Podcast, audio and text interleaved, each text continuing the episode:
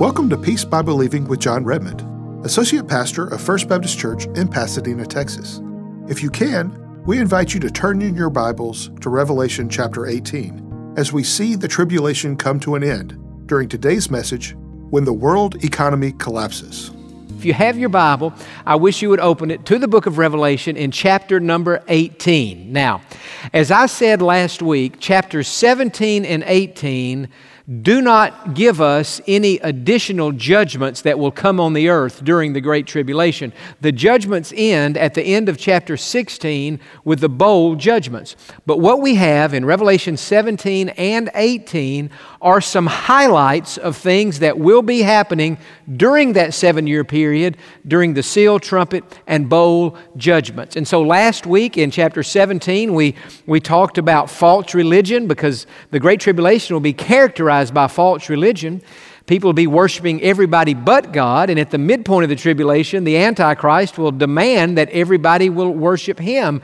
And so there'll be some dirty politics mixed in with that false religion. Because remember what I said at the beginning of the tribulation, the Antichrist will make a peace treaty specifically with the nation of Israel. He will allow them to rebuild their temple and say, Y'all can worship your God. And everybody will have the freedom to worship their God. But midway through the tribulation period, and we read about this, by the way, in Daniel chapter 9 and verse 27. Daniel 9 27 says that at the midpoint of the tribulation, the Antichrist will break his covenant and he will demand that everyone worship him. In Revelation 13, we saw that it is at this point in the tribulation that he will demand people take the mark of the beast the number 666 either on their hand or on their forehead. And if you don't have the mark of the beast, you can't buy food, you can't buy groceries, you can't function normally in society. And not only that, as the tribulation period comes to an end, if you don't have the mark of the beast, the Antichrist is going to kill you. So it's dirty politics and it's false religion. Now, in chapter number 18, which is where we are this morning, we're reading more about this place called Babylon.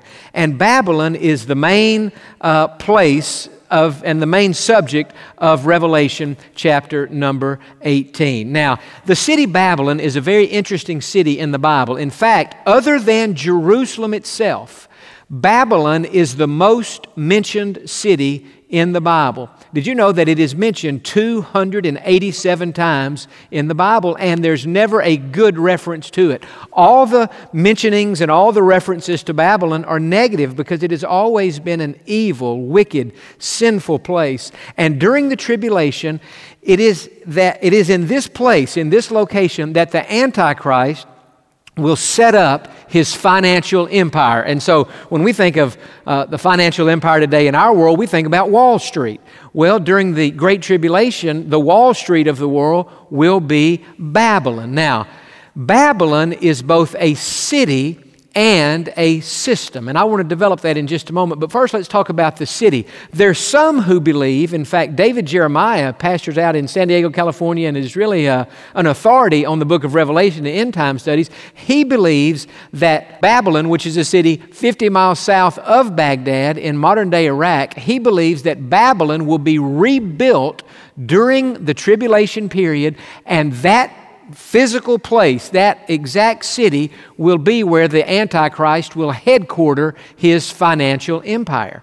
Dr. Jeremiah also believes that Rome, the city of Rome, will be the place where the Antichrist will uh, headquarter his political empire. And he, he says that based on a verse we looked at last week in chapter 17 and verse 9, as it describes a city that is sitting on seven mountains or seven hills.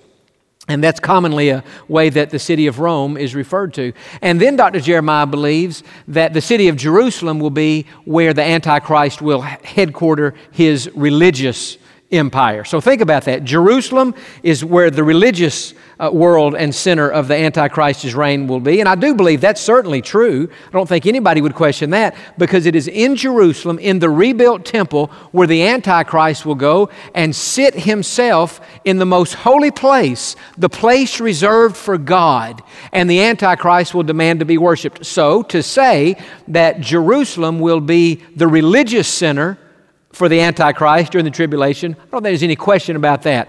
Rome being the political uh, center makes sense. Babylon being the uh, financial center makes sense. I'm not 100% sure if, if, those, if Rome and Babylon will be the actual cities or if, it are, if it's other cities and the Bible is using the name Babylon just to describe wickedness and evil. For example, we have in 1 Peter chapter 5 in verse 13, Peter is writing a letter from Rome and he describes Rome as Babylon. And so sometimes in the Bible, the name Babylon is used not necessarily to describe the literal place, but it is used to describe sinfulness and wickedness and evil. And that's why I'm saying 287 references to Babylon in the Bible, none of them are good. And so today, when we come to chapter 18, whether we are reading about a rebuilt Babylon 50 miles south of Baghdad, or whether the mention of Babylon is referring to some other geographical location. I don't know that for sure, but I know this.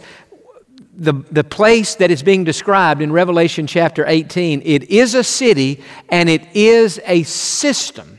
It's not just a place, it is a system and it is a mindset. And so, just like we read last week in First John, there's the Antichrist, but there are also other Antichrists who are out in the world who don't believe in Jesus. There's the spirit of Antichrist in the world today. And last week we said that all false religion is, is characterized by those who do not confess that Jesus Christ is Lord. Well, in the same way that there's a spirit of Antichrist, there's also a spirit of Babylon today. And that's why, to me, whether the reference here to Babylon is the exact location of the Babylon in Bible times or some other location. That's not the most important thing. The most important thing we understand is when the Antichrist sets up his kingdom, and this morning we're looking specifically at the financial empire that he will set up, it is characterized by wickedness, evil, and sin. And so, what I want to do at this point is to give you a definition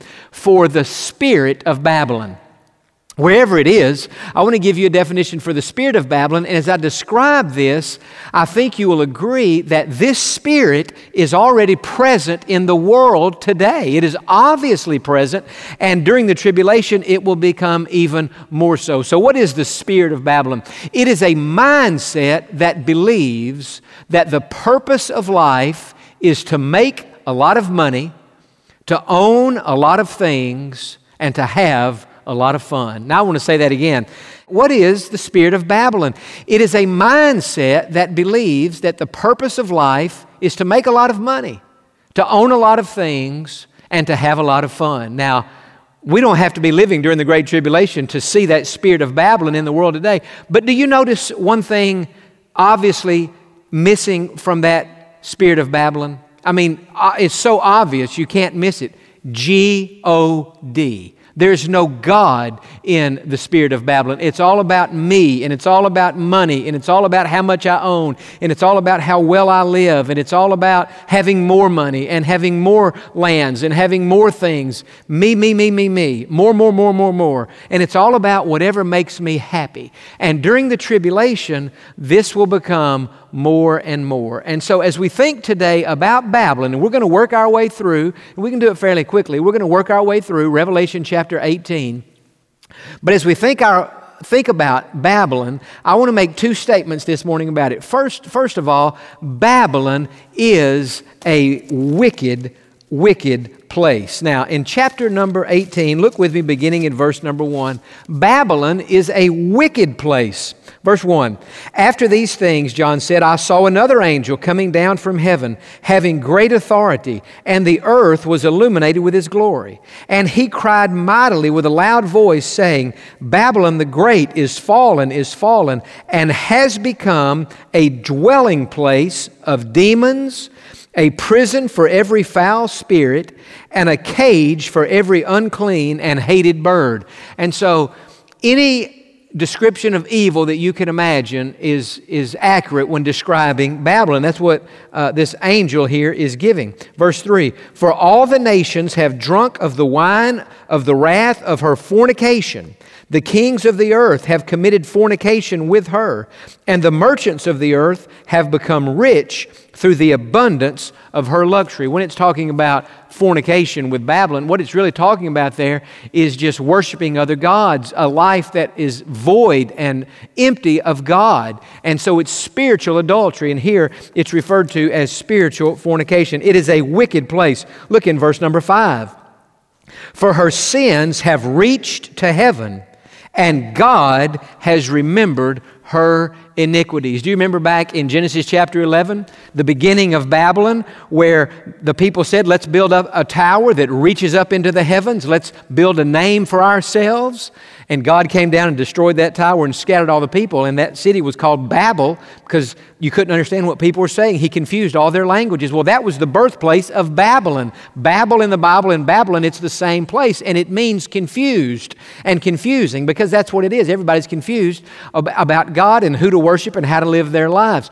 Well, in chapter 18 now of Revelation, it's not talking about a tower being built up that reaches up into the heavens. It's talking about the people's sins. Their sins have reached up higher than that tower ever was able to reach up, and now their sins have reached heaven. It's like a tower of sin that has reached heaven. And again, look at the end of verse 5. It says, And God has remembered her iniquities.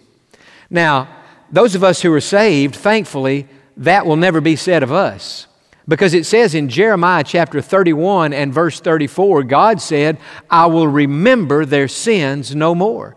When we confess our sins to God, when we ask Jesus Christ to forgive our sins, God does that. He forgives us, He cleanses us, He washes those sins away, He casts those sins behind His back into the depths of the sea, and He forgets those sins and He doesn't remember them anymore. But for those who've never been saved, it's the opposite. Here it says, God has remembered her iniquities. I cannot imagine anything worse than to one day stand before God in judgment and for God to remember all of my sins. I'm so thankful that God has forgiven all of my sins and forgotten my sins. And when I sin now, I confess and repent and ask Him to forgive me. And He's faithful and just to cleanse me of my sins uh, and all, uh, cleanse me of all of that unrighteousness. And the same is true for you. But many one day will stand before God at the great white throne judgment. And we'll be studying that in a few weeks the final judgment of the unsaved. And God, as He is judging the lives of those who have rejected Jesus Christ, will remember every sin they ever committed, every evil thought they ever had, every unkind word they ever spoke, every evil and wicked act that they ever did. They may have forgotten some of their own sins, but God will remember all of them and God will judge them. And so here it just makes me cringe and almost just gives me shivers to think about what it's saying here that God has remembered her iniquities and God will, will, will not forget those and God will judge those. So, first thing I'm saying here today is that Babylon is a very wicked place. The second thing I would say, not only is Babylon a wicked place, Babylon is a waning place. Babylon is not going to last forever. Now, what we saw last week in Revelation chapter 17, we saw that the Antichrist, after he had given everybody the freedom to worship, to worship whoever they wanted to worship, midway through says, Now you have to worship me. And the people who don't worship the Antichrist, the Antichrist is going to kill. And so he, he's evil, and it is dirty, dirty, dirty politics. Well, in chapter 18, we see it's a little bit different. Because in 18, it is God Himself who is destroying Babylon in chapter 17, God used the Antichrist and God used the, the puppet kings that went along with his empire to destroy uh, the sinful people in the world. But in chapter 18, there are other people who've not been judged and punished yet, and now God himself takes it upon himself to perform this judgment himself. And so I say that Babylon is a waning. You say, Jon, what do you mean by waning? Here's what I'm saying the spirit of Babylon. The purpose of life is to make a lot of money to own a lot of things and to have a lot of fun. What I'm saying to you is that's waning. That is going away. That is, that is not going to last forever. And so you have to look at how you're living your life and I have to look at how I'm living mine. And if that's how we're living our life, we are sailing a sinking ship because we're, that, that life one day will come to an end and God Himself will see to it. So look with me beginning in verse number six as we get a description here of how God is going to bring the financial empire of the Antichrist to a sudden crashing end. As I said earlier, it is the, the stock market crash to end all stock market crashes. The stock market will completely bottom out. Now, in our lifetimes, we've seen what they call stock market crashes, but the market always comes back. When this one crashes, it will not be coming back at all. And you say, well, if you're living during this time, it'd be better to have your money in the bank it it, your money would be of no value in the bank. Your money would be of no value under your mattress. Because when God gets finished destroying the financial empire, your money will be worthless and you can't do anything with it. There's not even anything to buy anymore. So look in verse number six. Render to her just as she rendered to you, and repay her double according to her works. In the cup which she has mixed, mixed double for her. In the measure that she glorified herself and lived luxuriously, in the same measure give her torment and sorrow. For she says in her heart, I sit as queen and am no widow and will not see sorrow. And so the Antichrist and this, this wicked financial empire is, is basically saying, I'm the queen of the world. I'm running, I'm running the world. That's the attitude in Babylon. I'm not sad. I'm not sorrowful. I'm not like a widow. And yet, Babylon is a widow, actually, in, in, a, in a very bad way because Babylon has forsaken the Lord. I think about what it says in Isaiah chapter 54 in verses 4 and 5 about widows who know God personally. And it says for these ladies who have lost their husbands that God will be their husband. And so, they're widows, humanly speaking, but in a spiritual sense, God is their husband, God is their provider, God is their protector. God pays extra close attention to widows. And now, during this time, the spirit of Babylon says, I'm not a widow.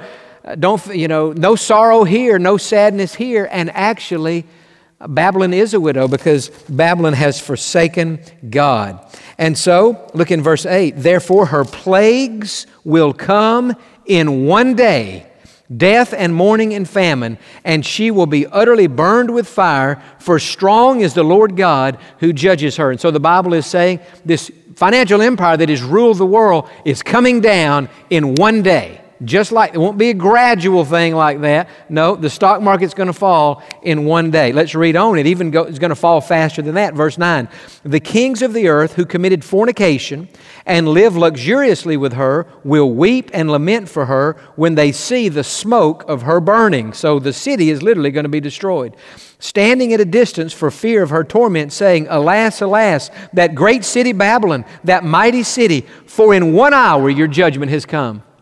Now, a moment ago it said in one day, but now it's even getting more specific and it's saying in one hour your judgment has come. And the merchants of the earth will weep and mourn over her, for no one buys their merchandise anymore. They don't buy it because they've lost their money. Merchandise of gold and silver, precious stones and pearls, fine linen. And in verses 12 and 13, 28 different commodities are mentioned here. And it's saying that it is of no value. No one is buying and no one is selling. The empire has fallen. Verse 14 The fruit that your soul longed for has gone from you, and all the things which are rich and splendid have gone from you, and you shall find them no more at all. The merchants of these things, who became rich by her, will stand at a distance for fear of her torment, weeping and wailing, and saying, Alas, alas, that great city that was clothed in fine linen, purple and scarlet and adorned with gold and precious stones and pearls. Now, watch verse 17. For in one hour such riches came to nothing. That is, in one hour, all the money has disappeared. The value of that money uh, is, is nothing now. Every shipmaster, all who traveled by ship, sailors, and as many as trade on the sea, stood at a distance and cried out when they saw the smoke of her burning, saying, What is like this great city? They threw dust on their heads and cried out, weeping and wailing, and saying, Alas, alas, that great city, in which all who had ships on the sea became rich by her wealth. Here it is again, for in one hour she is made desolate. Rejoice over her, O heaven, and you holy apostles and prophets, for God has avenged you on her. Now look in verse 21. Then a mighty angel took up a stone like a great millstone and threw it into the sea, saying, Thus with violence the great city of Babylon shall be thrown down and shall not be found anymore. Now, in verses 22 and 23, I want to read these, but as I do, I want you to be listening and thinking about all the things on the earth that just normally happen in life that will no longer be happening. Before we read the verses, let me just highlight this for you. At this point in the, in the tribulation, there will be no more music, there will be no more industry, no more, no more work going on, there will be no more preparing of food. We're going to read a phrase here about uh, a millstone that is not working. A millstone was used to grind grain, but at this point in the tribulation, nobody's preparing food. That's what I'm saying. Like, even if somebody, for the sake of the argument, had, had put their money in their, under their mattress, said, well, I've got my money, I didn't lose it in the stock market, what are you going to do with your money? Because now there's nobody making food for you to go out and buy. It's all, and there's no more industry. There's nothing at this point for you to buy. There's no more power for lights. So it's, the world will be dark. And we read during some of the earlier judgments how darkness will come on the earth. And so at this point, John is kind of going back and highlighting that there's no more power for lights. There will be no more weddings taking place. Weddings are one of the happiest occasions in the world. But not during this time. There won't be any more weddings because there's, no, there's nobody celebrating. Now, I've given you what we're going to uh, find out. But look in verse 22 and 23 because they say it, John says it even in a clear way. The sound of harpists, musicians, flutists, and trumpeters shall not be heard in you anymore. No craftsman of any craft shall be found in you anymore. Now nobody's even doing any work. Earlier they said, We've got all this stuff and nobody can buy it. And now they're saying they're not even making it anymore. No craftsman shall be found in you anymore. Now there's nobody even to buy from. And the sound of a millstone shall not be heard in you anymore. That is, the grinding of grain gone silent. Verse 23 The light of a lamp shall not shine in you anymore, and the voice of the bridegroom and bride shall not be heard in you anymore. For your merchants were the great men of the earth. For by your sorcery all the nations were deceived. And in her was found the blood of prophets and saints and of all who were slain on the earth. And so now what we're seeing is the tables are being turned this spirit of Antichrist, this spirit of Babylon, this evil empire that has a political aspect, a religious aspect, and a financial aspect that has persecuted and executed the people of God those who were saved during the tribulation, who refused to take the mark of the beast, who gave their hearts to Jesus Christ, and yet, because of their faith in Christ, they were persecuted by the Antichrist and by this evil empire. Now the tables have turned. Again in verse 24, and in her was found the blood of all the prophets and saints and of all who were slain on the earth. And now, as they have done, it is being done unto them. The, the stone that they rolled against the people of God is now being rolled against them. And we see the judgment and we see the justice of God as He Himself is dealing with, and, and not just dealing with, judging, punishing, and destroying those who have rejected Him and who have persecuted His people. We hope that today's message, When the World Economy Collapses, has been a help to you today. You can find this message and many others on our website www.peacebybelieving.org under the Broadcast tab. If you would like to watch videos of previous sermons in this Revelation series, you can go to www.fbp.org slash revelation. If you would like to grow in your relationship with the Lord, we have some resources that we believe will help you. Simply look for the Booklets tab on peacebybelieving.org. The booklet in the Twinkling of an Eye is a great companion study to go along with Jon's message today. Do you have peace in your life? If not, look for the Find Peace tab on our website to find out how Jesus can give you the peace that you are looking for. We invite you to connect with us on social media. Please like at Peace by Believing on Facebook or follow at PBB underscore on Twitter to stay up to date with the ministry of Peace by Believing and then share Peace by Believing with your friends. Thank you for being with us today, and we look forward to you joining us on the next Peace by Believing with Jon Redmond.